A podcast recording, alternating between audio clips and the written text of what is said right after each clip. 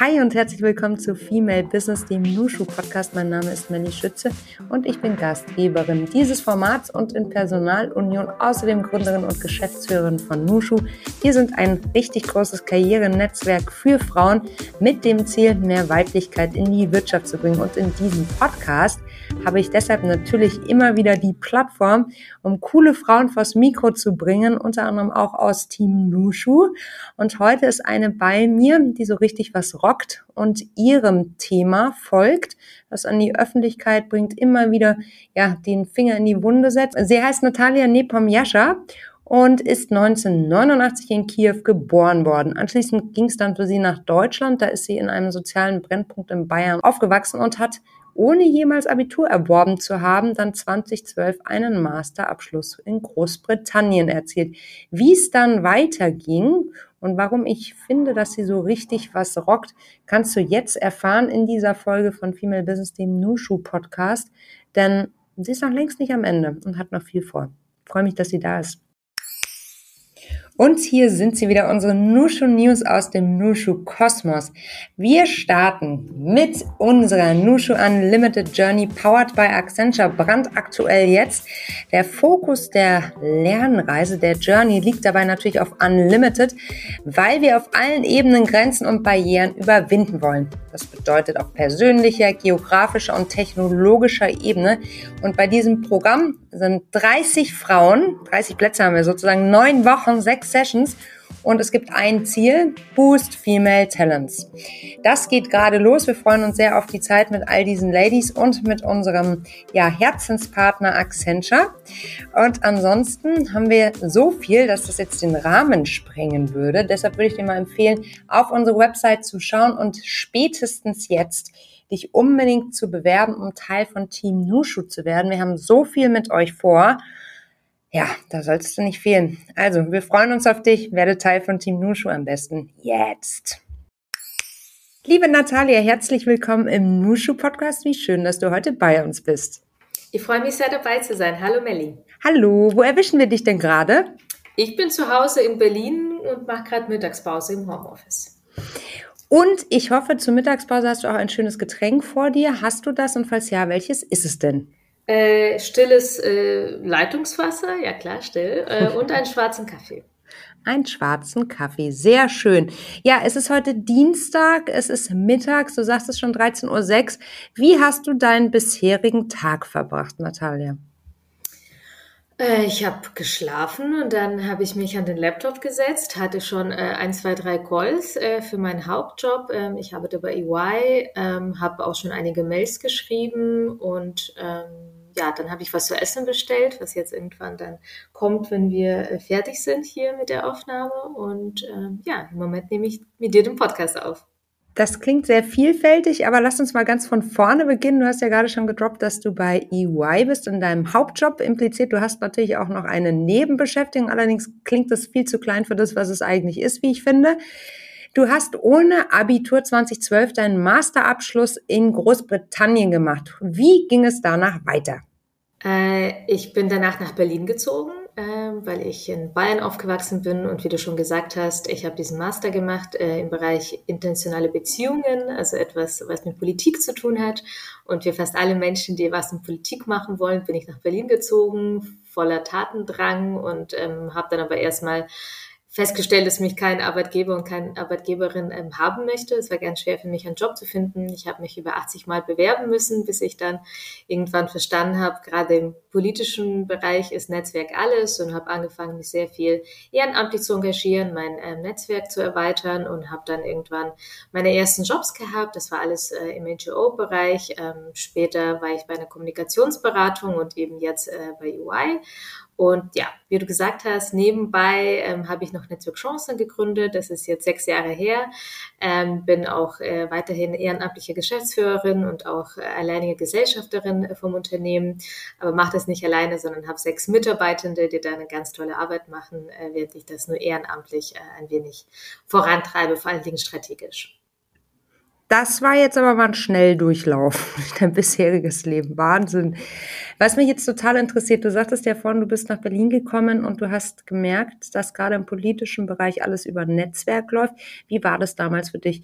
War das ähm, deprimierend für dich? Hast du dich, ähm, hast du das als durchlässig empfunden? Nein, ich habe das nicht als durchlässig empfunden. Mhm. Also man hatte auf jeden Fall das Gefühl, damals war der Fachkräftemangel noch nicht so immanent, wie er heute ist. Und ähm, man hat einfach sich ganz viel beworben und meistens entweder gar nichts gehört oder ähm, irgendwann nach drei Monaten eine Absage. Ähm, und natürlich auch, wenn man versucht zu netzwerken. Mh, hm, ist man erstmal für Leute, die man auf irgendwelchen Events kennenlernt, nicht so spannend. Wenn man dann sagt, mhm. ja, ich bin Natalia und ich bin auf Jobsuche, ähm, dann ist es natürlich nicht so das, wo alle sagen, die muss ich jetzt kennenlernen. Ähm, insofern, ähm, auf jeden Fall, was mir geholfen hat, ist, mich ehrenamtlich zu engagieren, weil dann hilfst du ja den Leuten oder arbeitest an etwas zusammen und ähm, dann, ähm, ich habe damals ganz viele Events ähm, organisiert, auch mit hochkarätigen äh, PolitikerInnen und wurde so auch irgendwie für andere interessant und dann wollten sie auch mich kennenlernen und so hat sich dann so peu peu entwickelt, aber mh, mm, durchlässig würde ich es nicht bezeichnen. Es ist schon mit viel Arbeit verbunden und ganz viel an verschiedenen Türen klopfen auf jeden Fall. Aber du hast dir die Zeit damals wirklich äh, bewusst genommen, um zu sagen, ich brauche das, das fehlt mir jetzt noch, dieses Netzwerk, um sozusagen meinem Karrierewunsch näher zu kommen und ich nutze die Zeit jetzt strategisch. Ich hatte einfach keine andere Wahl. Also mhm. ich würde jetzt nicht sagen, ich habe es mir bewusst genommen, sondern ich habe einfach keinen richtigen Einstieg sonst gefunden und habe alles Mögliche ausprobiert. Äh, aber irgendwie bin ich äh, ja eben relativ schnell vom Trichter gekommen, dass das nicht klappt und ähm, war natürlich so, ich habe im Herbst 2012, also jetzt sehr, sehr genau vor zehn Jahren damals meinen Master gemacht und ähm, war da auch, ich weiß noch, wie ich im Dezember auch schon komplett ähm, resigniert war und mhm. ähm, wirklich ganz traurig und dachte echt, äh, ich werde arbeitslos wie meine Eltern und werde mein Leben lang von Hartz IV leben. Also ich hatte wirklich ganz, äh, ganz lange gedacht, ähm, dass es sein kann, dass ich nie einen Job finden werde, dass mich niemand braucht. Also das war schon ähm, sehr deprimierend auf jeden Fall. Und das tut mir total leid für dich, dass du das so erfahren musst. Das ist ja schrecklich. So, ne? Ist nicht schön auf jeden Fall. Also nee. Ich hatte dann zwar immer so Teilzeitjobs, ähm, die mhm. auch interessant waren, aber ähm, es war halt nie wirklich so, so ein richtiger Berufseinstieg und äh, mhm. äh, das äh, hat dementsprechend ein bisschen gedauert. Mhm. Und das, nachdem du ja gerade aus dem Ausland wiederkamst, wahrscheinlich voll stolz warst, gebrannt hast, jetzt diesen Abschluss zu machen und das Ganze ohne Abitur, das muss man ja auch nochmal hervorheben, ne? Ähm, mhm. und dich da ja so, so etabliert hattest und dann, ja, dann kommt der Dämpfer. Ich finde es total spannend, weil ähm, dieser Weg zum Aufbau eines Netzwerks übers Ehrenamt, den hat Manuela Rousseau auch so schön beschrieben. Kennst du Manuela? Mm, ja, ja. Ich weiß, wer das ist. Mhm. Genau, Aufsichtsrätin auch bei Bayersdorf und ähm, sie hat ja auch ein Buch geschrieben, wir brauchen Frauen, die sich trauen und sie hat ja auch wirklich gesagt, Ehrenamt ist für sie so der beste Hebel und ähm, der beste Ort, um sich zu vernetzen, weil man da eben auch Menschen trifft, die ähnliche Werte vertreten wie man selbst. Kannst du das so unterschreiben? Absolut. Wobei ich glaube, es nicht um Werte geht, sondern ähm, ich glaube, dass man im Ehrenamt oft äh, mit Menschen auf Augenhöhe arbeitet, die man sonst im beruflichen Kontext vielleicht gar nicht kennenlernen mhm. würde, weil man vielleicht aus ganz unterschiedlichen Unternehmen oder sogar Branchen ist oder eben wenn man Berufseinsteigerin ist, ist es sehr ungewöhnlich, dass man mit irgendeinem Bereichsleiter dann etwas auf Augenhöhe arbeitet. Oder in meinem Fall war das so, dass ich dann ziemlich schnell auch äh, im Ehrenamt Führungspositionen übernommen habe. Ähm, ich war dann stellvertretende Vorsitzende ähm, von, von einer Sparte eines Vereins und ähm, da waren dann Leute, die praktisch in meinen Arbeitsgruppen gearbeitet haben, die theoretisch auf der Karriereleiter schon viel, viel weiter waren als ich. Und ähm, das bringt einen natürlich sehr viel weiter. Man äh, bekommt Fähigkeiten, man bekommt ein Netzwerk, man steigert auch sein Selbstbewusstsein. Also das äh, kann ich auf jeden Fall empfehlen. Hm. Ja, das war bei mir auch damals die Motivation, Nusche zu gründen, weil ich auch genau das Gefühl hatte, ich war Ende, na, Mitte, Ende 20 und hatte das Gefühl, keiner tauscht sich mit mir aus, weil ich keinen beeindruckenden Track Record oder keinen coolen mm. Titel habe. Ja. Wie denn auch? Weißt du, so diese Krux, das heißt ja, man soll sich ein Netzwerk aufbauen, bevor man es braucht. Ja, toll. Aber dann vernetzt sich keiner mit dir, weil irgendjemand mal gesagt hat, es ist nur sinnvoll, sich nach oben zu vernetzen. Das ist ja auch was ich für total totalen Schmarrn halte, weil man sich ja in beide Richtungen im, nach dem Prinzip des Gebens und Nehmens, der Gegenseitigkeit beim Networking auch beglücken, bereichern kann. Ne? Absolut. Und du weißt nie, wo die Leute mal sind in fünf oder zehn Jahren. Also ähm, man sollte ja generell zu allen Menschen nett sein, aber Voll. wenn man äh, denkt, okay, ich bin nur zu Menschen nett, die mir auch was nützen, ähm, ich glaube, Menschen können in zehn Jahren sonst wo sein und auf einmal ganz wichtig sein. Und mir geht's auch so, wenn jetzt irgendwie Leute auf mich zukommen, die ich damals kennengelernt habe und die jetzt irgendwo ein Interview von mir gesehen haben oder mich bei LinkedIn gesehen haben und jetzt zu so tun, als wären wir damals beste Freunde gewesen, ja. obwohl sie mich damals nicht mit dem Arsch angeguckt haben, mhm. ähm, fragt, fragt man sich schon so ein bisschen, wie, wie doof sie mich ein bisschen halten. Ja, es hat so ein bisschen was von Berechnung, ne? Und ja, also ich finde auch, also wir sind ja mehr als Titel, sondern wir sind Menschen und wir entwickeln uns. Und das Schönste ist es ja auch, wenn man sich über die Jahre begleiten darf, ne, in jeder Position. Wer sagt denn nicht, dass man vielleicht ähm, von der Erfolgsspur in zehn Jahren auch ein bisschen ab, abrücken möchte und sagt, naja gut, ich gehe jetzt auf den Bauernhof, ne? Ähm, sind dann alle Kontakte weg? Das wäre ja schade. Ne? Absolut. Oft entstehen ja auch Freundschaften. Mhm. Also das ist ja absolut unterschiedlich. Ich habe Leute in irgendwelchen Netzwerkzusammenhängen kennengelernt und wir haben uns so mega verstanden, dass es jetzt sehr gute Freunde und Freundinnen von mir sind. Äh, insofern glaube ich einfach offen durchs Leben gehen und Menschen äh, gegenüber offen sein. Das ist auf jeden Fall immer ein guter Weg. Das ist natürlich auch das Stichwort, dafür nochmal genauer einzutauchen in deine Vision von Netzwerkchancen. Für all diejenigen, die es noch nicht kennen, da gibt's ganz viel Spannendes drüber zu lesen, natürlich im Netz und wir verlinken das euch auch in den Show Notes. Aber jetzt hören wir es uns einmal an von der Gründerin persönlich. Gerne. Wir sind ein äh, ideelles Förderprogramm. Das heißt, man bekommt bei uns kein Geld, äh, aber ganz viele andere Sachen. Man bekommt Workshops zu Themen wie Rhetorik, Networking, Mindset, Karriereplanung.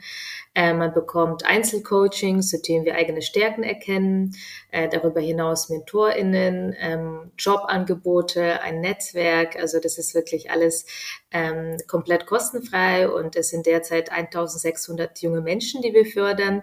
Dazu muss man sagen, jung ist bei uns im Schnitt 28. Ähm, unsere Mitglieder sind zwischen 18 und 39 Jahren. Das heißt, es sind oft tatsächlich schon Young Professionals. Also wir konzentrieren uns wirklich auf die, die entweder am Ende der Ausbildung des Studiums sind oder bereits arbeiten und fördern sie kostenfrei, weil wir daran ähm, glauben, äh, dass auch Menschen, die aus unteren sozialen Schichten kommen, ähm, es verdient haben zu erkennen, wo sie gut drin sind, es verdient haben, eine gute Karriere zu haben, die ihren Stärken und Potenzialen entspricht. Und ähm, da ähm, fördern wir sie mit allem, äh, was sie brauchen. Wie erreicht ihr die Menschen? Ähm, sie kommen auf uns hauptsächlich über Öffentlichkeitsarbeit mhm. und Mundpropaganda. Das heißt, das erfassen wir auch. Äh, auf Platz eins ist LinkedIn, äh, ganz klassisch. Ja. Ähm, wahrscheinlich auch, weil ich da relativ aktiv bin.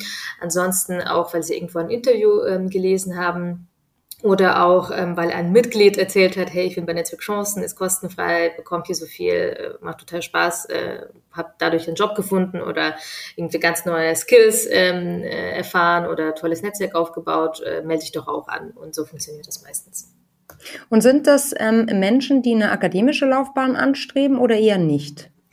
90 Prozent unserer Mitglieder sind AkademikerInnen, natürlich mhm. meistens ähm, ErstakademikerInnen. Ähm, und wir haben auch Leute, die schon jetzt sehr erfolgreich sind. Also wir haben BereichsleiterInnen von großen Konzernen, wir haben äh, ManagerInnen von großen Unternehmensberatungen, die bei uns Mitglied sind, aber wir haben genauso junge Menschen, die mit 30 versuchen, ihr Abitur nachzumachen, weil ihnen das aufgrund ihrer Herkunft verwehrt geblieben ist. Das heißt, es ist eine relativ bunte Gruppe, wobei ganz klar 90 Prozent AkademikerInnen sind, was nie so geplant war. Mhm. Und ich bin auch überhaupt nicht der Meinung, dass man unbedingt studieren muss, um sozial aufzusteigen. Ähm, ich glaube, ähm, dass äh, sozialer Aufstieg bedeutet, dass man seine Träume verwirklichen kann und dass man das machen kann, was zu den eigenen Stärken und Potenzialen ähm, passt. Ähm, ich denke einfach, dadurch, dass wir so viele Akademiker von Anfang an hatten, werben sie wiederum andere aus ihrem äh, Freundes- und Bekanntenkreis mhm. und so ist es entstanden. Aber ähm, ja, es ist wirklich bunt gemischt. Ja, das ist eine total spannende äh, Fragestellung für mich deshalb, weil ich mir am Anfang zur, Begründung, äh, zur Gründung von Nusch immer Gedanken darüber gemacht habe, was, was ist eigentlich mit Menschen, die ähm, weniger eine akademische Laufbahn anstreben, sondern vielleicht einfach nur in ihrem Job gut sein wollen und dorthin gehen. Eine vermeintlich, also jetzt mit Gänsefüßchen, einfache Tätigkeit ähm, einnehmen. Wie erreiche ich die denn auch? Und würde, mein Programm würde nur schon für die überhaupt interessant sein. Und es ist total lustig, weil ich habe mir da wirklich, was heißt lustig, es ist auf jeden Fall bemerkenswert für mich, ich habe mir da so den Kopf drüber zerbrochen, ne? ähm, habe aber tatsächlich nie Bewerbungen oder wir haben nie Bewerbungen so bekommen. Weil wir, deshalb fragte ich auch vorhin so, weil wir sie gar nicht erreichen. Auch nicht über LinkedIn und so, weil, weil das ist einfach nicht ihr Medium. So, ne? Also ich glaube, LinkedIn wandelt sich auch enorm. Ja. Ähm, es ähm, sagt man ja auch, dass es immer mehr so Richtung Instagram geht, dass du viele äh, Urlaubsbilder siehst mit zwei Sätzen dazu. Ähm, insofern, ich glaube, indem es auch mehr und mehr in so eine Richtung geht äh, und nicht nur dieses akademische äh, Business-Netzwerk im klassischen Sinne, ähm, sehe ich da auf jeden Fall auch mehr und mehr Menschen, die auch keine AkademikerInnen sind. Aber ich glaube, ähm, wie man sie ähm, erreicht, ist eine gute Frage und da machen wir uns auch Gedanken. Also wir ähm, haben schon oft versucht, mit Berufsschulen ähm, zusammenzuarbeiten. Das ist in der Tat nicht einfach. Und ich glaube, so dieser Punkt Netzwerken, ähm, ich glaube, das ist wirklich mehr in der akademischen Welt verbreitet. Mhm. da haben wir schon das Gefühl, dass Menschen, die eine Ausbildung machen, eher weniger Netzwerken ähm, aber ähm, das äh, ist für uns trotzdem ein Ansporn, auch da weiter zu gucken.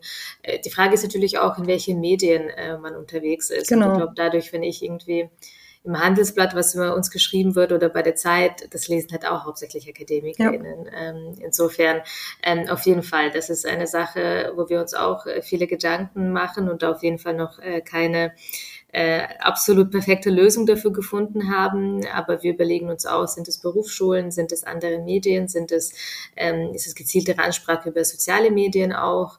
Ähm, also wie kann man das schaffen? Das sind auch Gedanken, die wir uns machen, weil wir es auch sehr spannend finden würden, äh, mehr Menschen aus nicht akademischem, äh, mit nicht akademischem Hintergrund zu erreichen. Deine Initiative setzt sich ja dafür ein, dass die soziale Herkunft auch als Diversity-Faktor anerkannt wird. Was genau bedeutet das für dich und warum ist es so essentiell?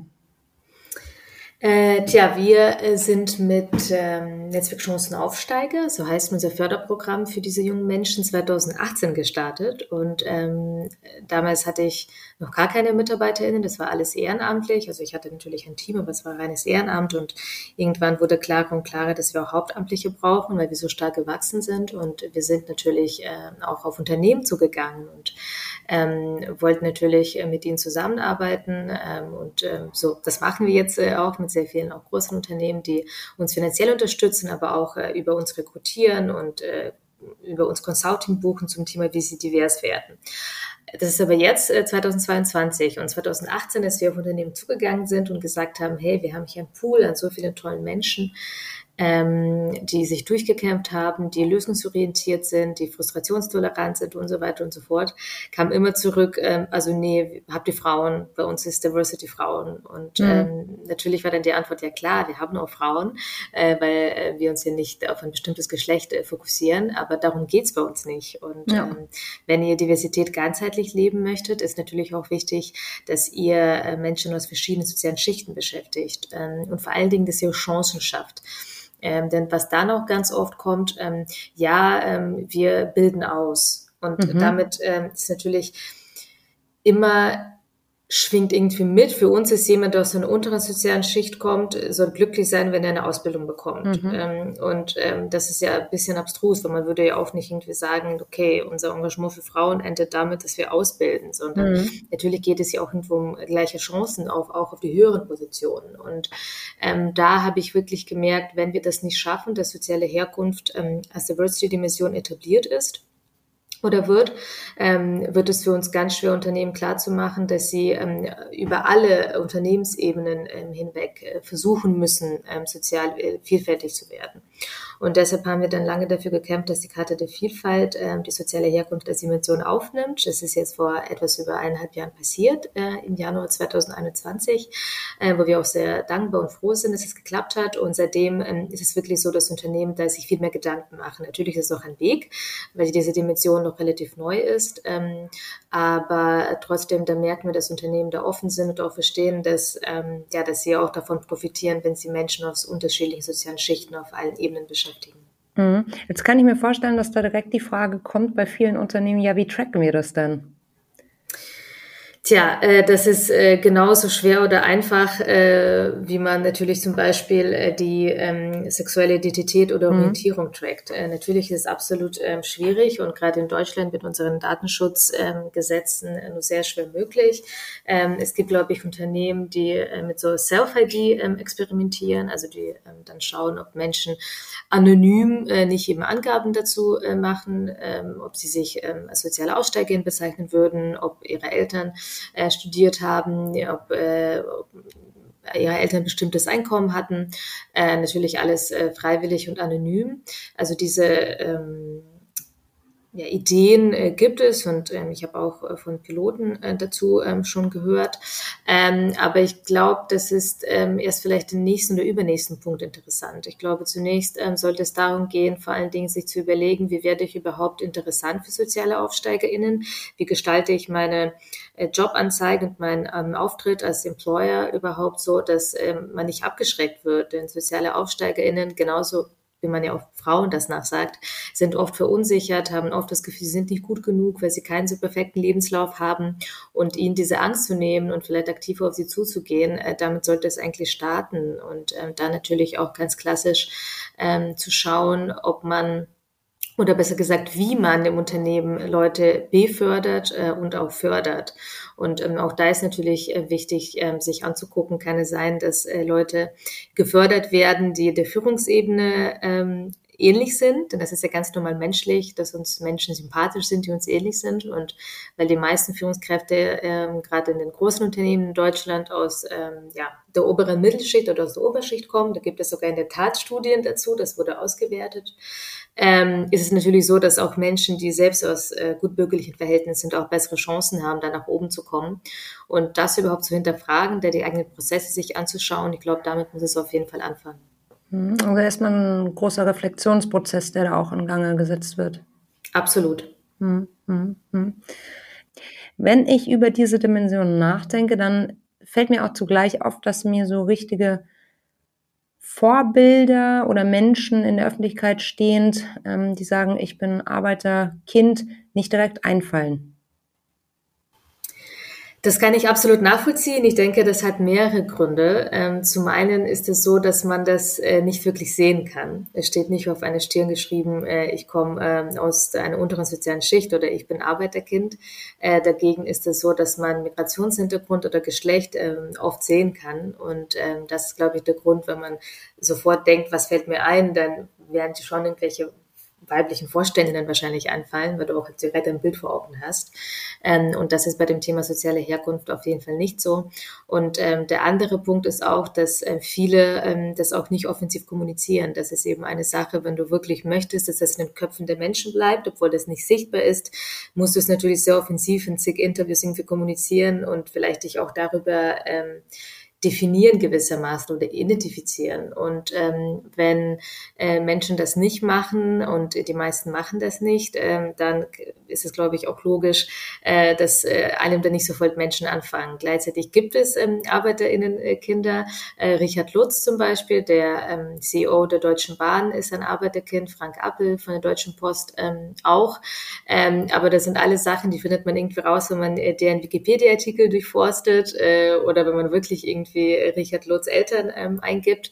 Ähm, und äh, das äh, ist natürlich ähm, ja etwas, was es etwas schwierig macht, tatsächlich äh, da an Vorbilder zu denken. Aber wir als für Chancen ähm, kämpfen ja natürlich auch äh, dafür, dass äh, man das mit Stolz auch tragen kann, aus was für einer sozialen Schicht man kommt und was für einen Aufstieg man geschafft hat und vielleicht auch so andere zu inspirieren und ähm, auch äh, dafür zu sorgen, dass wir insgesamt durchlässiger werden. Hm, ja, das ist total spannend. Ich habe gerade drüber nachgedacht, als du ähm, geantwortet hast, was das Ganze auch mit Scham zu tun hat.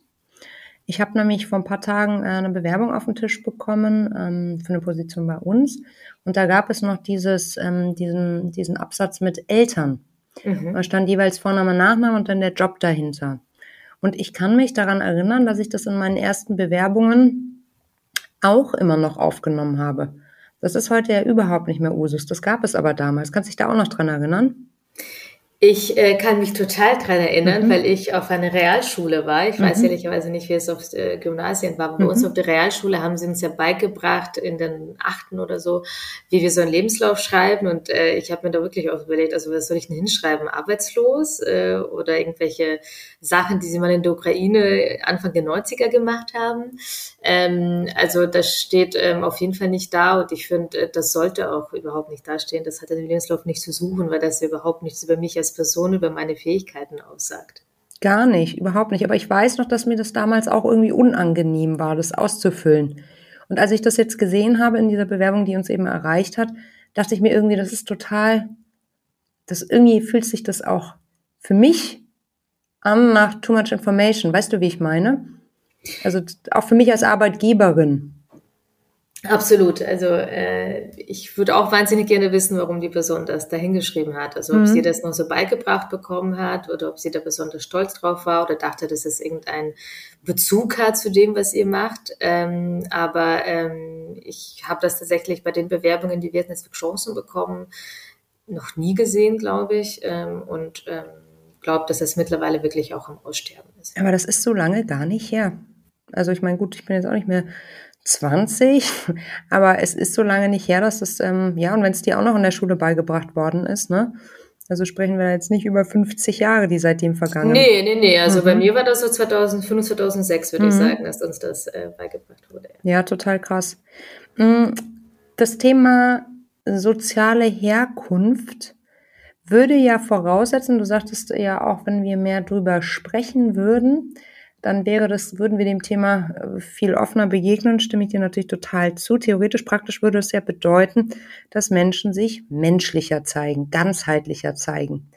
Was denkst du, wie weit ist unsere Arbeitswelt davon noch entfernt? Mm, ich denke, dass wir uns auf jeden Fall mehr und mehr in diese Richtung bewegen, dass mhm. auch Emotionen am Arbeitsplatz äh, zugelassen werden, ähm, dass auch äh, das Selbstverständnis von Führungskräften ein anderes wird, dass es jetzt nicht nur darum geht, die Mitarbeitenden als ähm, Ausführungsorgane für bestimmte Aufgaben zu sehen, sondern als Menschen äh, mit ihren äh, Sorgen, Nöten, aber auch mit ihren ähm, glücklichen Momenten äh, und äh, Momenten, wo sie vielleicht stolz auf etwas sind. Und ähm, ich glaube schon, dass es natürlich noch ein Weg ist und Veränderungen tun immer weh und sind meistens äh, langsam, äh, gerade wenn Menschen äh, anders sozialisiert wurden oder das ihr Leben lang anders gemacht haben.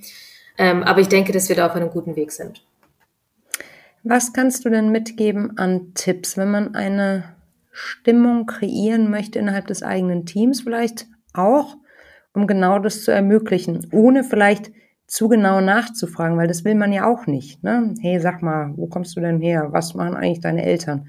So soll es ja auch nicht sein. Hast du mhm. da Tipps parat für unsere ZuhörerInnen? Ich glaube, generell ähm, würde ich sagen, ist es wichtig, äh, möglichst ähm, offen äh, durchs Leben und vielleicht auch durchs ähm, Arbeitsleben äh, zu gehen, Menschen nicht vorzuverurteilen ähm, und ähm, zu schauen, dass man sie ähm, so annimmt, äh, wie sie kommen und dass man versucht, vielleicht eher zu schauen, wo die Gemeinsamkeiten sind.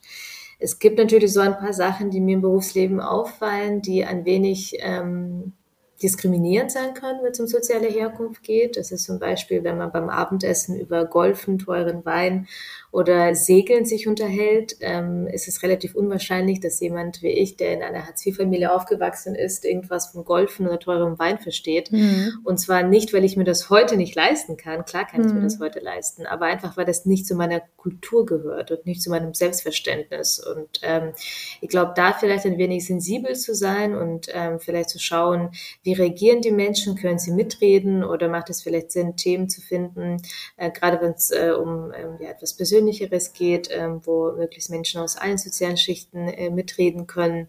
Ähm, das könnten auf jeden Fall gute, äh, gute Ideen sein. Aber ich glaube, grundsätzlich ist einfach wichtig, ähm, offen äh, durchzugehen, äh, vielleicht auch anderen zuzuhören und versuchen, eine Atmosphäre zu schaffen, ähm, in der äh, jede und ähm, jeder äh, das sagen kann äh, und keine Angst haben, auch offen zu sagen, wenn sie irgendwo nicht mitreden können oder irgendwo auch Zweifel oder Ängste oder Sorgen haben. Mhm, total. Jetzt haben wir ja vorhin schon festgestellt, das ist ja eigentlich nur dein Nebenjob. Ähm, du bist ja seit April diesen Jahres Assistant Director bei EY. Wie vereinbarst du den Vollzeitjob und die Herzensgelegenheit? Ähm, es ist gar nicht so schwer, wie alle hm. denken, äh, ehrlich gesagt. Ähm, ich äh, bin ungefähr fünf Stunden die Woche für Netzwerk Chancen tätig und äh, dabei ist es so, dass ich ein Team habe von sechs Leuten, die hauptamtlich für Netzwerkchancen arbeiten und auf jeden Fall äh, da ganz viel wuppen und wirklich diese wunderbare Arbeit machen und Netzwerkchancen äh, so erfolgreich wie wir heute sind. Und ich glaube, fünf Stunden die Woche, das ist meistens ähm, ein Call, den ich mit meinen Hauptamtlichen äh, einmal die Woche mache. Das ist mal irgendwo ein Vortrag, den ich halte oder ich lese mir mal einen Vertrag durch oder unterschreibe ihn. Aber das lässt sich auf jeden Fall sehr gut ähm, vereinbaren. Das mache ich abends, das mache ich wie jetzt in der Mittagspause oder mal am Wochenende ein, zwei Stunden. Ich glaube, das ist viel, viel krasser, wenn man Kinder hat und, und arbeitet. Und ähm, ich finde diese Frage, die mir wirklich wahnsinnig oft gestellt wird, also heute erst hat ein Kollege mich auch gefragt, wie ich das mache. Ähm, ich finde etwas schade, dass man das Frauen nie fragt, wie sie das machen oder auch Männer, die Kinder haben. Äh, denn das ist doch viel, viel mehr Arbeit und viel, viel schwieriger. Und davor habe ich ehrlich gesagt viel, viel mehr Respekt als vor dem, was ich mache. Das ist ähm, garantiert so. Nichtsdestotrotz finde ich das äh, trotzdem eine tolle Leistung, zwei Dinge so ähm, ja mit Leidenschaft voranzutreiben und vor allem ich glaube auch, dass man da sich den einen oder anderen Tipp von dir abschauen kann, wenn es auch ums Thema Delegieren geht. Ne? Du hast vorhin gesagt, du bist ja auch alleinige Gesellschafterin deiner, deiner, deiner Organisation und da aber auch so viel Vertrauen in Mitarbeitende zu entwickeln und zu haben, zu sagen, die wuppen das schon, wie du es jetzt auch gerade sagst. Ne? Und ich bin eben ausgewählt und in gewissen Zeiträumen ähm, erreichbar, aber eben nicht ständig. Also so alleine aus dieser Perspektive finde ich das total spannend, wie du, wie du das so hinkriegst. Äh, danke, danke. Äh, ja, ich glaube, ich suche die Leute sehr gut aus. Mhm. Also äh, wir haben immer Probeaufgaben. Wir haben ja neben ähm, sechs Hauptamtlichen auch 30 ehrenamtliche Teammitglieder und bei uns kommt niemand ins Team, ohne dass er oder sie eine Probeaufgabe gemacht hat, die auch wirklich speziell ähm, auf die Rolle, für die sie sich bewerben, zugeschnitten ist. Mhm. Und ähm, das führt auf jeden Fall dazu, wenn jemand sich schon mal die Zeit für so eine Aufgabe genommen hat, nachdem ja. er schon mal ein Gespräch gemacht hat und sie dann auch noch rechtzeitig in guter Qualität abgegeben hat, ähm, dann ist schon mal eine gewisse Motivation da und eine gewisse Qualitätskontrolle hat auch schon stattgefunden. Und ich glaube, das führt dazu, ähm, dass äh, das wirklich ganz tolle Leute sind, äh, die bei uns ähm, arbeiten. Und ja, ich glaube, ich kann gut delegieren und ich kann sehr gut Nein sagen. Das mhm. ist, glaube ich, wahnsinnig wichtig, wenn man ähm, viele Hüte auf hat, ähm, dass man wirklich sehr gut aussucht, was macht man, was macht man nicht. Ich bekomme wahnsinnig viele Anfragen, ähm, insbesondere bei LinkedIn, äh, zum Thema Austausch. Also wirklich jeden Tag schreibt mir irgendjemand, den ich meistens nicht kenne oder die ich meistens nicht kenne, ob wir uns nicht mal austauschen können, äh, oft nicht mal mit einem Thema. Und ja. ähm, da lehne ich wirklich äh, ja, neun von zehn ab, wahrscheinlich sogar 19 von 20, hm. weil ich keine Zeit habe. Und ähm, da geht es auch nicht nur darum, dass es oft so, ja, aber nur 15 Minuten, bitte. Ja. Und ähm, das geht dann aber nicht um diese 15 Minuten, es geht auch um die Energie und sich auf ja, so ein. Gespräch einzustellen, da wieder rauszukommen und so weiter. Das ähm, frisst auch Energie und da muss ich mich selbst schützen. Hm. Ja, auch das Thema Abgrenzung, ne? weil du es ja auch mit Menschen zu tun hast, ja mit auch mit Schicksalen. Ne? Und da vielleicht auch auszuhalten, dass es immer wieder zu Ungerechtigkeiten kommt. Zumindest geht es mir so in meiner mhm. Arbeit, dass ich dann auch einfach manchmal merke, ich kann nicht mehr. So, ich muss jetzt, ich muss jetzt mal ganz kurz mich anderen Themen widmen, weil gerade wenn man so brennt, dann kann man auch leicht verbrennen für ein Thema, mhm. ne? Und gerade wenn man eine eigene Betroffenheit auch hat, so, hast du ja in deinem Thema, habe ich in meinem Thema, so, ne? Dann, dann ist das einfach auch manchmal sehr, sehr anstrengend. Absolut. Und geht nahe. So, Absolut. was ja schön ist, aber es ist trotzdem anstrengend. Das stimmt. Ich würde gerne mit dir spielen und zwar eine Runde Quick and Dirty. Das geht so, ich stelle dir eine Frage und du antwortest idealerweise in einem Satz. Mhm. Ja, klingt gut? Absolut, machen wir. Let's do it. Was war der Moment, der für dich dein bislang größtes Erfolgserlebnis war? Als die Karte der Vielfalt die soziale Herkunft als Diversity-Dimension aufgenommen hat. Was liest du gerade? Oh, ich lese gerade äh, Jahre mit Martha, ist äh, ein ganz, ganz toller Roman über einen ähm, ja, jungen Mann, Jugendlichen fast schon, äh, aus einfachen Verhältnissen mit Migrationshintergrund, der sich in eine Professorin verliebt. Und da geht es auf jeden Fall um das Thema Klassenclash auch, kann ich sehr empfehlen. Was ist dein persönlicher Kraftort? Ich gehe einmal die Woche zur Massage, äh, zum selben Masseur jetzt seit fünf Jahren. Äh, hallo Rainer, wenn du das hörst. Und äh, ja, das ist auf jeden Fall der Kraftort für mich, die Massageliege von Rainer. Was war die größte Herausforderung in deiner Karriere in den letzten sechs Monaten? Da muss ich in der Tat ein wenig drüber nachdenken. Weil es so viele ähm, waren oder weil alles so leicht ging?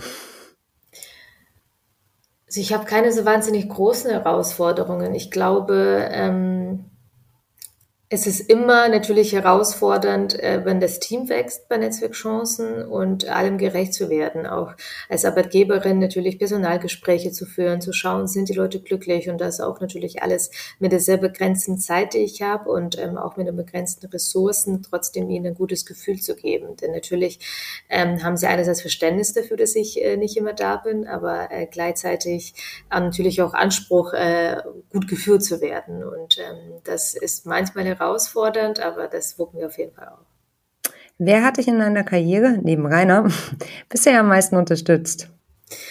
Äh, mein bester Freund, äh, mhm. Bernhard, äh, den ich jetzt seit äh, zwölf Jahren kenne, war immer da, äh, schon als ich studiert habe und äh, ja, ganz, ganz toller Mensch. Liebe Grüße. Welche Situation in deiner Karriere würdest du heute anders angehen als damals? Mm, also ich habe tatsächlich, bin jemand, der sehr proaktiv nach Beförderungen fragt oder gefragt hat. Ähm, und ich habe jetzt in den letzten Jahren gelernt, dass das vielleicht nicht die Frage sein sollte, hey, äh, ich will befördert werden, ähm, sondern was muss ich denn noch tun, um noch besser zu werden? Oder ähm, was fehlt mir eventuell noch? Welche Potenziale habe ich noch? Also vielleicht so ein bisschen nicht immer davon auszugehen, äh, dass äh, einem alles zusteht, äh, sondern auf jeden Fall auch zu schauen, wie man äh, für seine Arbeitgeberin oder seinen Arbeitgeber auch äh, einen großen Mehrwert schafft oder wie man einen noch größeren Mehrwert schaffen kann. Was war dein größtes Learning in den letzten zwei Jahren? Na, vielleicht, dass ich mich fallen lassen kann. Also ich bin jetzt äh, mhm. verlobt und äh, bin, äh, Dankeschön, bin jetzt noch nicht so lange mit meinem Verlobten zusammen und ähm, war davor, ähm, ja, hatte davor einige Jahre keine so äh, langen Beziehungen und äh, wieder so ein Gefühl zu haben, dass ich mich auch fallen lassen kann, das ist auf jeden Fall schön. Das ist sehr schön. Wenn du eine Sache auf der Welt sofort ändern könntest, welche wäre das? Oh je. Ähm, also ich fange mal so im Kleinen an, glaube ich, äh, auf jeden Fall die Mehrgliedrigkeit in Deutschland abschaffen. Das ist ein absolutes Unding, dass wir Kinder in Schubladen stecken. Ich habe ja auch drunter gelitten, weil ich äh, nicht aufs Gymnasium durfte und das gehört auf jeden Fall abgeschafft. Äh, stattdessen sollen alle Kinder auf Gemeinschaftsschulen gehen, wo sie aber individuell gefördert werden, ähm, aber nicht in Schubladen gesteckt werden. Mhm. Wie ist deine Definition von Feminismus und bist du Feministin? Ich denke, Feminismus ist dafür zu kämpfen, dass äh, Frauen äh, die gleichen Chancen äh, bekommen äh, wie Männer und sich auch äh, möglichst gut verwirklichen können, rausfinden, wo sie gut drin sind und ihre Träume leben können. Und ähm, insofern auf jeden Fall, ich unterstütze äh, andere Frauen und ähm, bin auch Mentorin ähm, bei Programmen, die Frauen unterstützen. Und ähm, insofern glaube ich auf jeden Fall, dass ich Feministin bin. Ja. Herzlichen Dank für die Einblicke in dein Tun und dein Schaffen, Natalia. Ich drücke dir die Daumen, dass alles so weitergeht wie bisher und du mit deiner Kraft und deiner ja, Kreativität ähm, ganz vielen AufsteigerInnen da eine neue Perspektive gibst. Schön, dass du diese, ja, dass du diese Power einbringst für unsere Gesellschaft. Ganz lieben Dank, hat mir großen Spaß gemacht, Melli. Auch alles Gute für euch. So, das war's für diese Woche. Das war Female Business, der Nusche Podcast mit mir, mit Melly Schütze. Wir haben heute gesprochen über ja, soziale AufsteigerInnen. Und ich finde, das ist doch den einen oder anderen tieferen Gedanken im Nachgang nochmal wert. Ich werde es auf jeden Fall reflektieren und ja, auch nochmal schauen, wie ich mein Leben auch innerhalb des Teams nochmal inklusiver diesbezüglich gestalten kann. Und an alle Menschen, die sich gerade vielleicht bewerben, also die Sparte, was eure Eltern machen, die könnt ihr euch aussparen. Wir hören uns in der kommenden Woche wieder. Lasst uns ein Abo da, dann verpasst ihr uns nicht. Das war Melli mit Female Business, dem Nushu Podcast. Ich wünsche dir eine richtig gute Woche. Tschüss.